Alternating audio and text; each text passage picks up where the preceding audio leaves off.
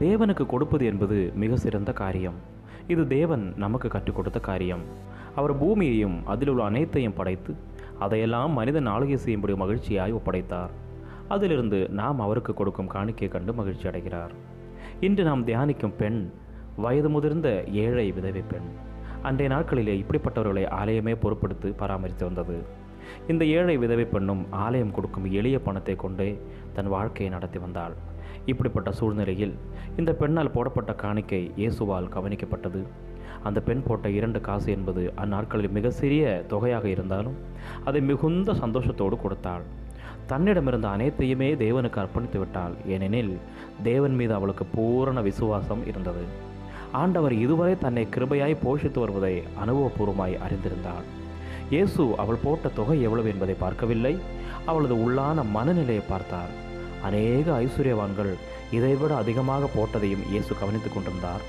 அவர்கள் தங்கள் சம்பூரணத்திலிருந்து கொடுத்தார்கள். ஆனால் இவ்வளோ தன் ஜீவனத்துக்குரியதையே கொடுத்து விட்டாள் என்று இயேசு கூறினார். தன்னை தாங்கும் ஆலயத்தை அவள் தாங்க விரும்பினாள். எதனை சுயநலமற்ற செயல் பார்த்தீர்களா? நம்மிடமுள்ள மிக சிறியவற்றை கொண்டு நாம் தேவனை மகிமப்படுத்த முடியும் என்பதற்கு இந்த தாய் ஒரு உதாரணம். பிரியமானவர்களே இது என்னுடையது. என் வாழ்க்கைக்கு உதவும் என் தேவைக்கு வேண்டுமே என அந்த விதவை யோசித்திருந்தாலும் அதில் தவறே இல்லை. ஆனால் அவளோ தனக்கென்று எதையும் வைக்காமல் நாளைக்கு என்ன செய்வோம் என்று கூட யோசனை செய்யாமல் சுயநலமின்றி கொடுத்தால் அந்த சின்ன காணிக்கை ஆண்டவர் பார்வையில் எவ்வளவு பெரியதாய் காணப்பட்டது? அவருக்கென்று கொடுத்த ஒருவரையும் அவர் தவிக்க விடமாட்டார்.